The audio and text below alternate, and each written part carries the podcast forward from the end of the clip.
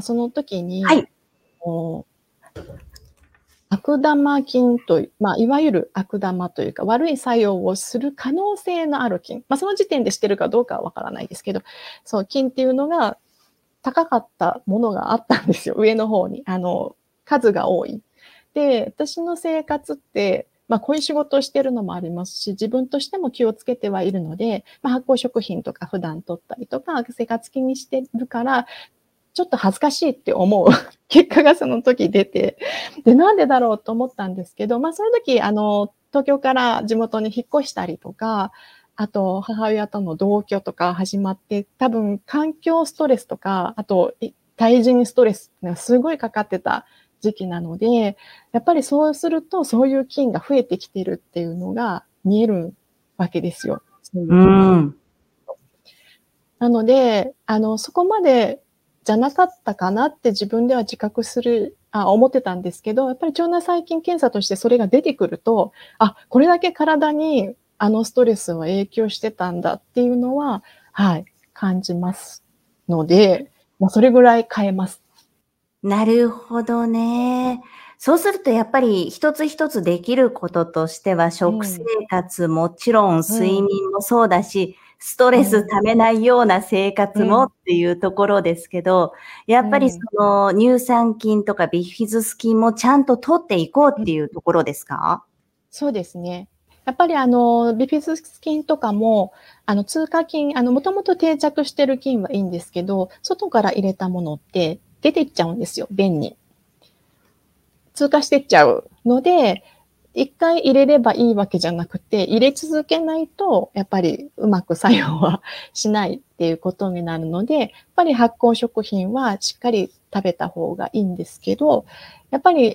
取りやすいのってヨーグルトとか取りやすくて、やっぱり皆さんね、毎日食べ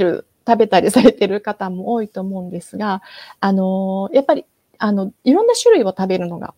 本当はいいんですよ。菌を育てるためには。同じのやると同じ菌ばっかり増えていくっていう感じになってしまうので、種類は本当に増やした方がいいです。もちろん、そのヨーグルト食べてて体の調子がいいっていうんだったら全然いいんですけど、たまに、毎日食べてるヨーグルトをやめたら調子が良くなったとか、なんとなくなんかだるいなと思ってたけど、ヨーグルトやめたら良くなったとかいう方とか、あと軟便だったのがヨーグルトのせいだったとかいうのはもちろんあるので、それはやっぱりご自身の体とちょっと向き合って、なんかちゃんとしたものを食べてるはずなのに変だなと思ったら、その習慣としているものっていうのを一回変えてみるっていうことはした方がいいかなと思います。やっぱりなんかこうやっていろんな専門家のね、方の話聞いてて思うのは、これがいいというふうに言われているけれども、それ万人じゃなくって、実際に自分でやってみてどれが合うのか、あとは体のコンディションもあると思うので、もう、もの都度その都度ちょっと体に意識を向けて、なんかあと体って正直だなっていうのはすごい思いますよね。そうですね。そうなんです。なんで発酵食品も日本とかね、アメリカもそう、手には入れられると思うので、そのキムチであるとか、納豆であるとか、ヨーグルトとか、ぬか漬けとか、本当種類はいっぱいあるので、そういうのをうまく、数多く取り入れるのが、いいと思います。お味噌もそうですね。確かにお味噌、スーパーフードですもんね、本当にね。で、調味料ってすごい大事なんですよね。調味料をちゃんとした発酵じゃないですか。調味料って基本的にお味噌も醤油もお酒も、なんかあります。みりん、酢とかいうのも全部発酵のものなので、調味料をしっかりした発酵したものを使うだけで日々、発酵食品は取り入れることができるんですよ。それってすごいヒントですよね。そうです、そうです。毎日使うじゃないですか。なので、ぜひいいものっていうか、発酵してる、生きてるものを、取り入れてほしい、選んでほしいなと思います。なるほど。今ちょっとお味噌っていう話が出たので、以前からちょっと聞きたいことがあったんですけど、お味噌汁って朝飲むのが、人によってだと思いますが、基本的に郁美さんが考えるには、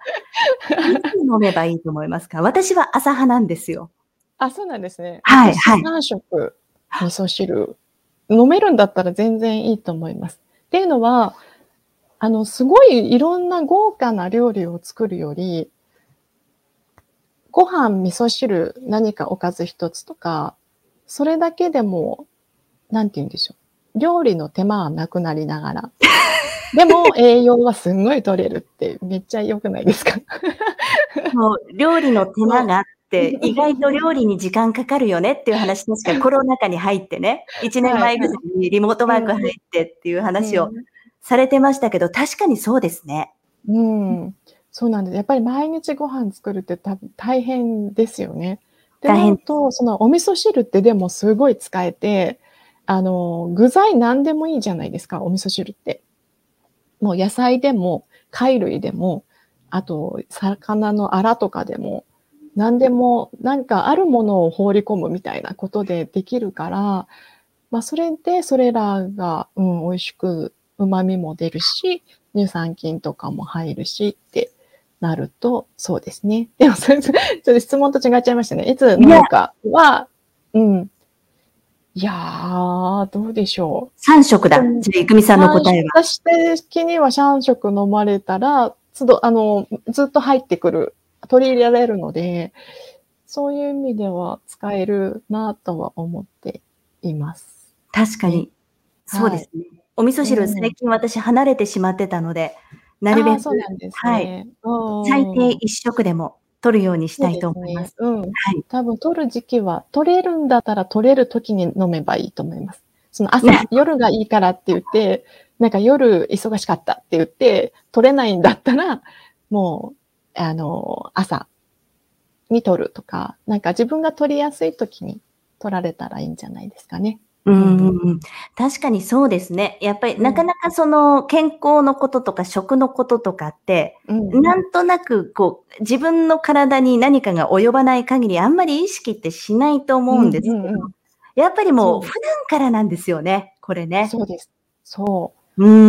重ねですね。なんか良くなるのも積み重ね。毎日そうやっていい食品を乳酸菌とかそういう善玉菌を入れていくことで体も良くなるし、でも悪い習慣をずっとしていくことで病気につながるっていうことなので、やっぱり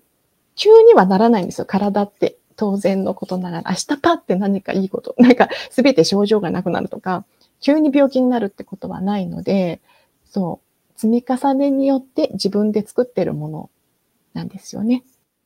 こう本当だからそう考えると怖いですよね。だから普段からその体にいいものっていうのを意識しながら、その生活習慣含めですけどね、やっていけると、こういうところでちょっとリスナーの皆さんとかも改めて気づいてくださると嬉しいですね。そうですね。はい。あとはもう自分の感覚を磨いて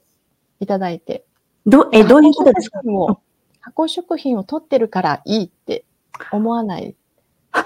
もちろんいいですよ。いいんですけど、でも、それで体がどう変化したかまで見ていただきたいなと。うん、なるほど。参考になります。ということで、今回ね、スーパー善玉菌のビフィズス菌と乳酸菌ということをテーマに伺ってきましたが、今のね、お話などを聞いて、もしかしたらね、リスナーの皆さんとか、今ライブ、あとはアーカイブご覧の皆さんで、いぐみさんにちょっと相談したいな、ちょっと私の食生活これで合ってるんですかとか、この発酵食品取ってるんですけど、これで本当にいいといくみさんは思われますかみたいな、そういう質問とかって、どうなんでしょう、受け付けているんですか？それとも、ね、はい。全然オンラインで受け付けていますので、なんか松田いくみとかで調べていただくか、あとインスタは漢方ベースでやってます。で、そこに全部のリンク、リンクをまとめたのとかもついているので、そこから入っていただけたらいいかもしれません。はい、わかりました。ちょっとね、なんか、自分だけの知識じゃこれでいいのかどうなのか、そんなに重い話じゃないんですけれども、気軽な感じで相談いただいちゃっても大丈夫ですか？全然大丈夫です。でもお問い合わせください。ありがとうございます。